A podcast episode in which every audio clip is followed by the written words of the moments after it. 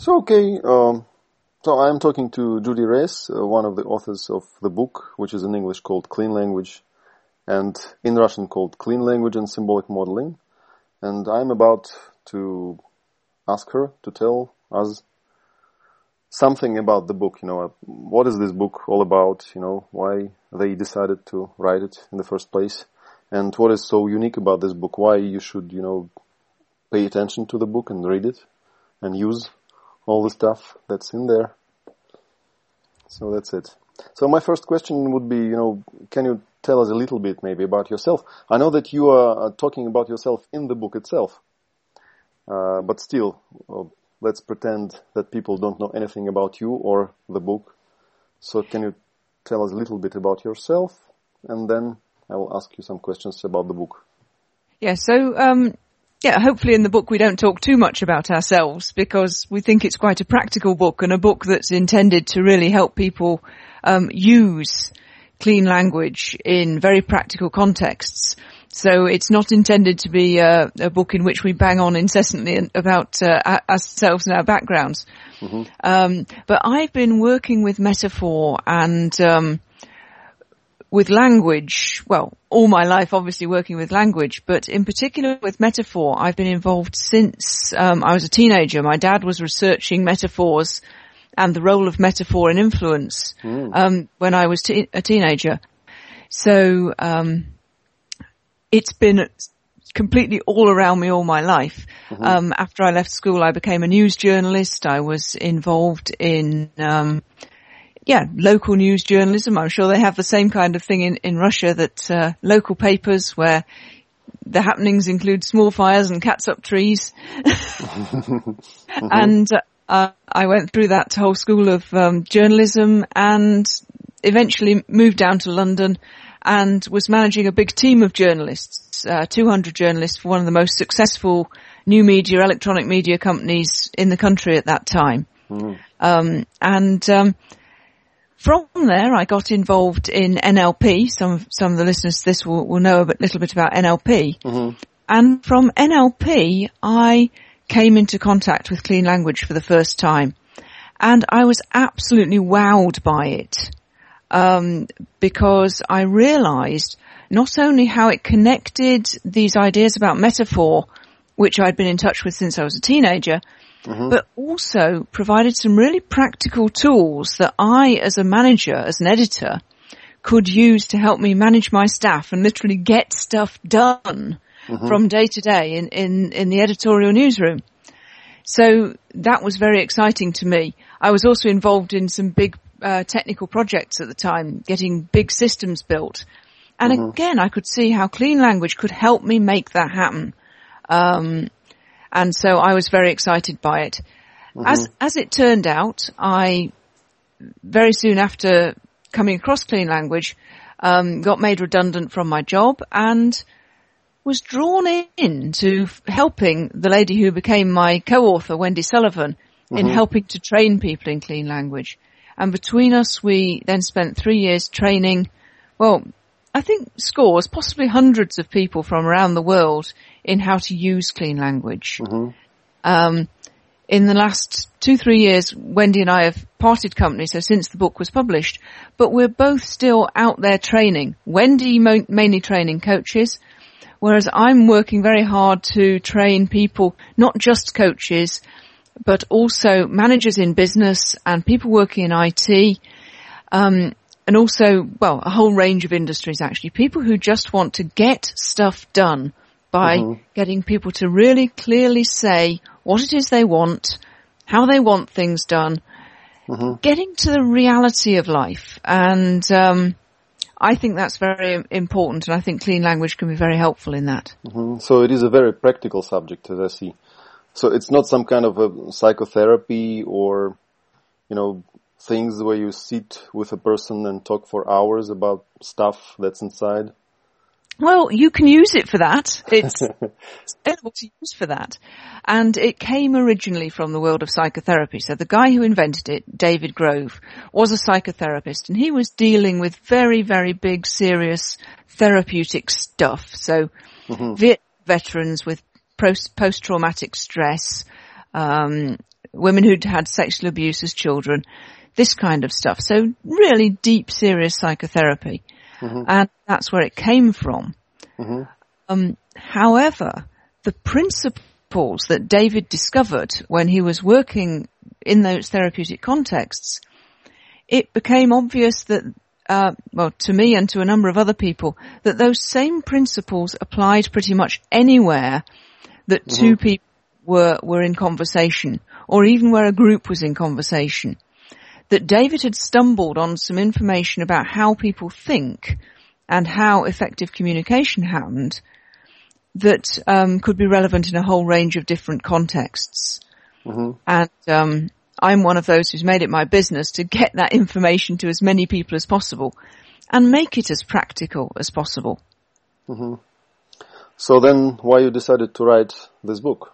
How it is different from whatever ideas that David Grove had and other people who practiced psychotherapeutic approaches uh, using clean language? Well, David's ideas themselves, I think, were very were, were unique. I don't think anyone else had discovered, um, certainly at that time, the role of metaphor in thought. It was at that point only just um, very soon after a book called Metaphors We Live By by mm-hmm. Lake Johnson came out, and that book has since spawned an entire field of academic study called cognitive linguistics, mm-hmm. in which we really do understand that metaphor is the stuff of thought. But at the point where David was exploring it, nobody else really thought about it. And even now, nobody has really got to grips with, well, how do you, un- how do you explore the metaphors which underpin people's thinking and which drive their behavior?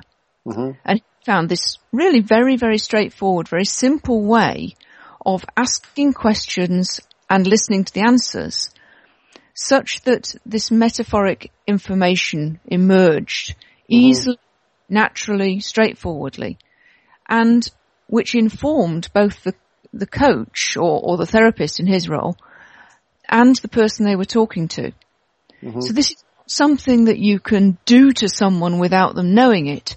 It's something that when you, when you use this process, both of you get to know new information. The per, the client gets to find out loads more about what they're really thinking, what they really want, what they, what they're missing, what the problem is, what, how they might solve it. All that they might have known at some level, but they weren't conscious of it. Mm-hmm. But by using clean language, you get to find out, um, you and they get to find out loads more about it.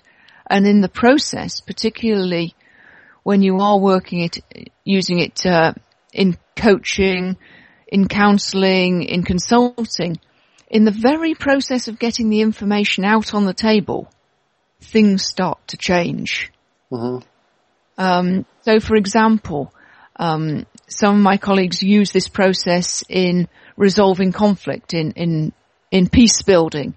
Um, mm-hmm. It's used in places like uh, Gaza and the Palestinian territories. It's been used in Northern Ireland. It's been used in South Africa to bring two communities together who aren't talking. They're, they're literally, they've been at war. Well, you get a group of people together and they use these questions, these answers to find out about what's really going on mm-hmm. in the opposition.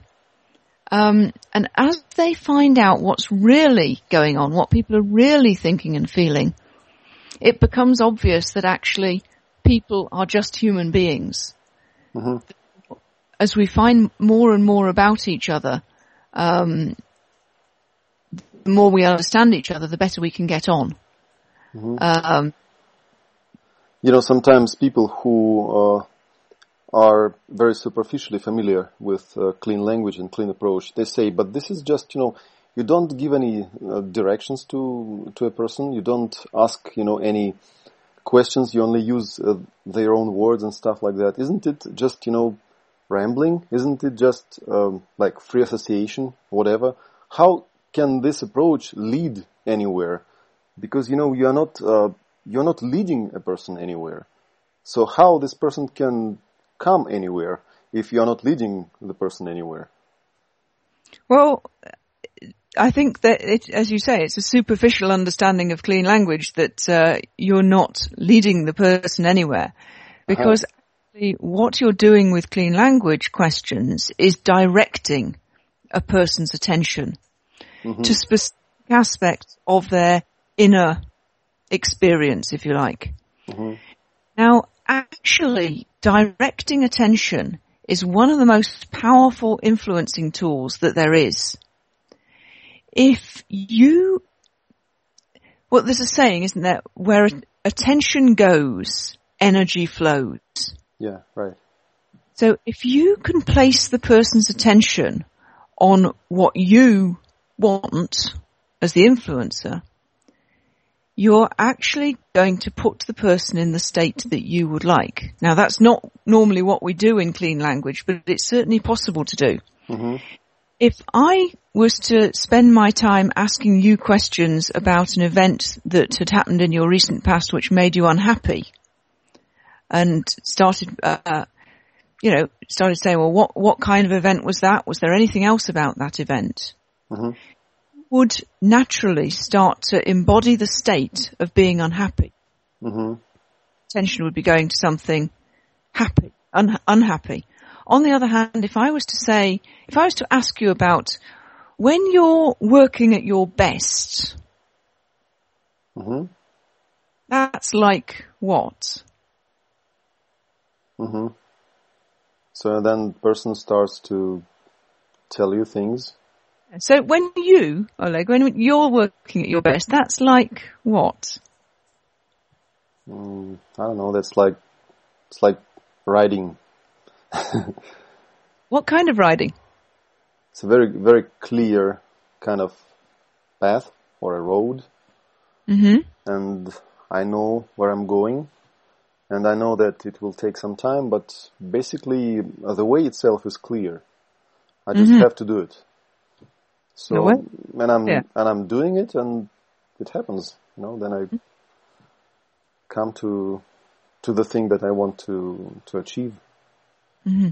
And when you're riding like that, what kind of riding is that riding? It's like um, it's like my body is going all by itself.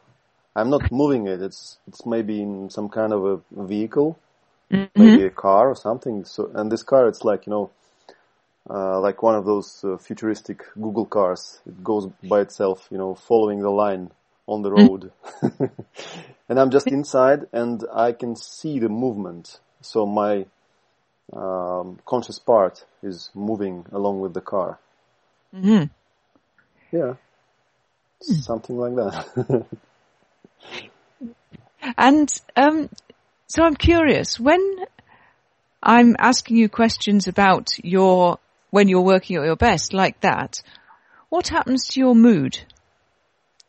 Oh. Well, something definitely happens. It's like, and it's hard to describe. It's like it was here with me before you started to ask all those questions, but I, I didn't pay much attention to it. And therefore I didn't have much contact with, with this, um, condition, with this state that's probably what. And uh, mood becomes different because uh, when I start to pay more attention, then I more get into that state. Mm. yeah. typical experience. So by directing your attention to something you weren't previously thinking about, it was just, oh, I, will just ask about that. Yeah. And I directed your attention to your stuff. I change your mood. I change your state. Yeah. The clean or, or rather, maybe I I would say I'm getting a better connection to to the state. It's not like it, it wasn't there before. It was, but but I, I wasn't connected to it. Yeah, and so in directing attention like this, this is far from rambling, meandering, go where you like, think what you think. Mm-hmm. Specific, when you use the clean language questions, you are getting really specific about what you would like to ask about, where the attention should be taken. Mm-hmm. And in the book and also in the training that I do, I teach people how to do that. So what specific questions to ask in order to achieve what? Mm-hmm. So I think that, that uh, should be my next question. How mm, practical you can get using a book? Well, a book.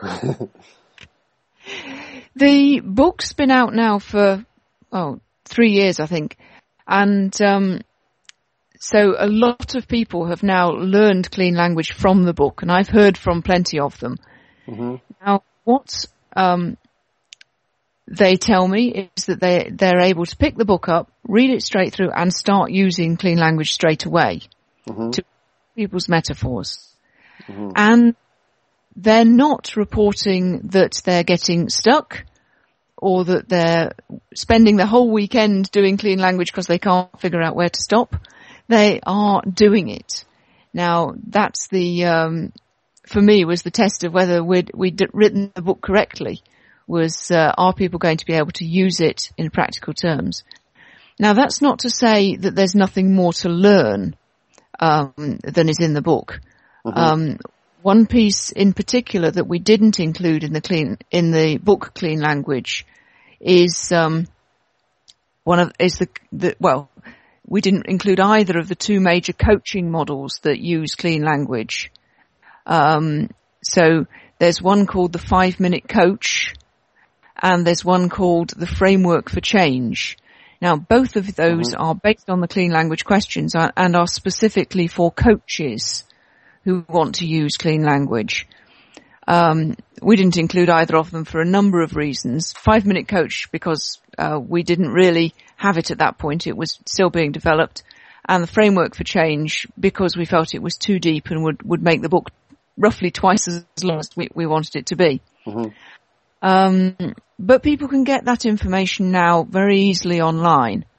So um, at the risk of blowing my own trumpet, there's a website called learncleanlanguage.com that I put together, which includes both those two coaching models as well as some sort of uh, recorded examples, videos, mm-hmm. transcripts, so forth, to, to support people learning clean language from the book. Mm-hmm. Um, and of course, when you want to get really, really good at this, then you need some practice and some one-to-one supervision and, and immediate mentoring because that's how people build really strong skills. But mm-hmm. I think um, you can get a long way with the book. And, um, yeah, mm-hmm. people have. Oh, okay. Uh, and you mentioned that uh, clean language or or you were somehow connected to NLP. NLP is very famous and known in Russia. I sometimes think that maybe it's more widely known than in in the United States.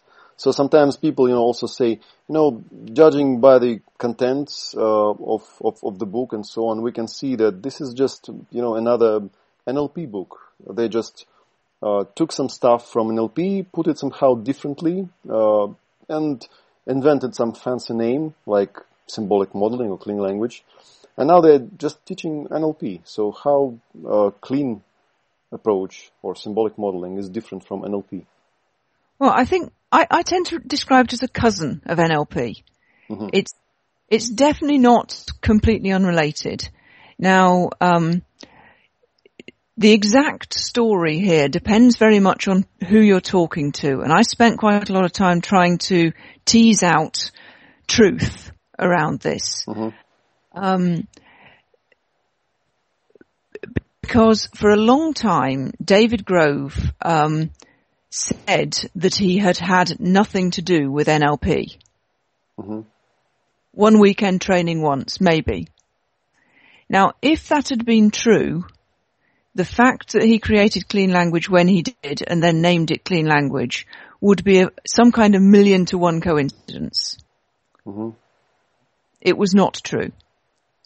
Before he invented Clean Language, David Grove had studied NLP in considerable depth, um, and had used clean, used NLP in, in his work. Mm-hmm. I've talked to people who were with him on that learning journey, so I know that they were there, he was there, and he did study NLP. However, he then made a, a very big break from NLP. And while he was developing clean language, I think he was taking things in a very different direction. What then developed in, in clean language is a form of intervention which, unlike NLP, is not about fixing somebody. It's not about the therapist, the coach, the manager, if, it, if that's the context, doing something to somebody such that they change, mm-hmm. which NLP is. You know, it can be about, oh, I'm going to, I'm going to grab your shoulder and then you're going to feel different. Mm-hmm. Or I'm done and then you'll feel different. Well, you will feel different if you do a fun. yeah, sure. this is not to say that uh, NLP is is not a good thing. Lots and lots of NLP is very very useful. Um, I have considerable contacts in the NLP world. I write for an NLP magazine. Uh, it's interesting to me. But from where I stand, knowing NLP well and knowing clean language very well, I know that they are not the same thing. And um, what the value of this is that you can combine clean language with what you know of NLP. If you're if you're an NLP practitioner or you do NLP stuff, you can include clean language in with what you do. Mm-hmm. And also, if you're a hypnotist, you can include clean language with what you do. Mm-hmm. Equally, if you're a shiatsu practitioner or a, or you do acupuncture, or you're a medical doctor, or you, um, you know, my husband uses it in his work, which is working with uh, international aid agencies and working in dangerous places. Mm-hmm. You know, you do, you can combine clean language with it and uh, make what you do more effective. And you can use clean language as a completely standalone approach to helping people to change. So whether in therapy or in coaching, consulting, counseling or mm-hmm. whatever. So my next question would be, who do you think would be an ideal reader for this book? You know, how do you, how did you imagine um, your audience uh, to whom you wanted to relate the text that when you were writing the book? Well, when I first drafted the book, the, the very per- first person I had in mind is was a friend of mine who had done some who had done some exploring of NLP and how that worked, but mainly had a very business-like focus. So he was actually a recruitment consultant by trade. Mm-hmm. He, um, he um, would be interviewing candidates and also interviewing um, employers to to help them figure out exactly who their candidate, their ideal candidates would be. And he'd asked me several times, "Well, look, can you write something about this stuff? Because I haven't got time to come on a workshop." And so he was my ideal candidate. Mm-hmm. Uh, but I think people, this stuff works best for people who are reasonably intelligent. So I think, um, you know, it tends to be people who are team leader upwards in organizations, so managers, um, typically middle managers or senior managers. Um, people who are really interested in people and how they tick. Mm-hmm. Uh, and people who like to explore, explore and experiment. So if you, if you just want a book which gives you all the answers, well, this isn't it. Because what it contains is a set of things for you to explore, experiment with, play with. Mm-hmm. You won't have any impact unless you play with them. Um, it's one of the unfortunate, well, unfortunate from my point of view, trying to promote clean language that it's, uh, people really only get clean language when they experience it for themselves. Mm-hmm. I ask the questions of somebody and start to realize what exactly is happening, just how much new and different information they're getting. Or even better still, they are asked the clean language questions by somebody and they, they get those insights that they wouldn't ever have had any other way. Mm-hmm. Uh, they get, they understand why clean language is different. Mm-hmm. So can uh, can clean language be used in um, usual life, you know, day by day life, by people just talking to each other outside of any kind of session or um, evaluation or interview, just you know, on the basis of peer-to-peer talking. Absolutely. One one of the the things I get people to do when they've been training with me for a few hours is to go out and uh, see how many times they can use the clean language questions with complete strangers, whether in the in the railway station or in the street or in the supermarket, or you know in, in the pub, um, wherever they happen to be. Um, it's the mark of an expert clean language facilitator that they can use the questions absolutely anywhere in no matter what circumstances. The first question that trips off their tongue is a clean language question. mm-hmm. Yeah, can you tell maybe some success story or a couple of success stories uh, from your uh, students or from yourself? How well, using clean language can, you know, help help one to figure out some situation or whatever?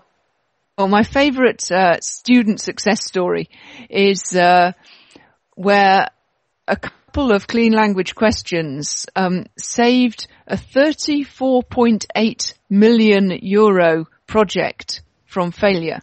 Mm-hmm. How so?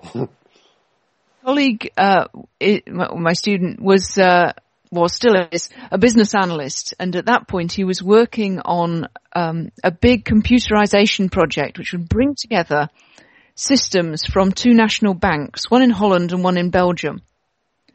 And the official requirements for this project had already been written, and it, so it had all been agreed. Everybody knew exactly what was being built and the price of it, or so they thought. My my student's job was simply to go and check some use cases. So what happens in this circumstance? What happens in that circumstance? But as he got the people and started talking to them and started asking them clean language questions um, about what they what what they really wanted, he discovered that the Dutch bank and the Belgian bank meant something completely different by a particular word in the requirements. Mm-hmm. And it's quite possible he thinks quite likely that if that misunderstanding had not been discovered using the clean language questions, it would not have been found until the very end of the project, when it was in final testing. Mm-hmm. At which point it would be too late to fix it. Mm-hmm. So he's actually on the record. There is a public uh, statement on a website saying, "Look, this was this is what happened. 34.8 million euros were saved using clean language." And that's a very ordinary situation. You know, it's no therapy to, when you're doing use cases in a computer system. It's, uh, it's simply a practical job. Mm-hmm. So obviously this subject has a lot to do with um, developing communication skills. Very much so. And uh, developing communication skills in such a way that people connect with each other for definite, but also so that people connect with themselves, connect with their true selves, connect with what they really think and what they really feel. So it's sort of internal communications and external mm-hmm. communication. Mm-hmm. Okay. And yeah. Mm-hmm. Okay, so maybe you can also say a couple of words about it's like some uh, wishes for Russian future Russian readers of the book. What would you like to say to those people who would read this book in Russian and hopefully, hopefully we translated it well enough to, you know, to relay the, the mission of Clean Approach to a Russian, to the Russian public? Well, it, that's a really big question because, of course, I know very little about Russia and how the real situation is on the ground there.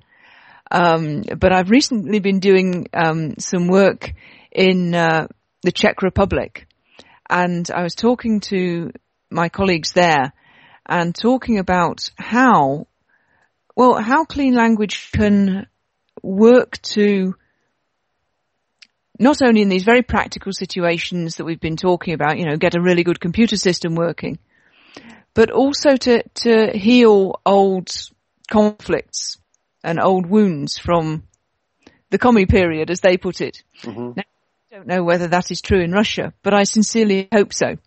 Um, because I think that there's a big piece that clean language can, and it sound, it sounds horribly, uh, you know, fluffy, but I do think, I really do think that if, if people are going to be able to communicate more effectively with, with each other, and to be able to really understand themselves better and to communicate with themselves better, I think it does tend to make the world a better place. And I think that clean language has the potential to, to be a really major influence for good in terms of making, um, Russia a better place and making the world a better place. Okay. That's, that's what my hope would be is that, um, yes, that, that the people in Russia will use clean language to make their country and to make the world a better place. And I think that the, the further thing is that they will then take the ideas of clean language and build from them, build on them. I mm. think what David did with clean language was really amazing. It was really useful. And he was still growing. He was still developing. He unfortunately died a couple of years ago, but he'd already moved on from what he'd already created in clean language to create some things called clean space and emergent knowledge. Mm-hmm. And I think that once you really get clean language and you understand the principles of it, the next thing is to figure out, well, where does that go next for me? Mm-hmm. What, what else can we do with this? What else can we create with it? And, um, I think there'll be some very exciting things come out of it in the fullness of time. Okay. So, thank you very much for this interview. I think that was good enough. Is there anything else you would like to say before we'll wrap it up? that if uh, if people want to find out more about so if people want to find out more about clean language than is contained in the book, then learncleanlanguage.com is a good place to start. Mm-hmm. Uh, Mm, and that's about it.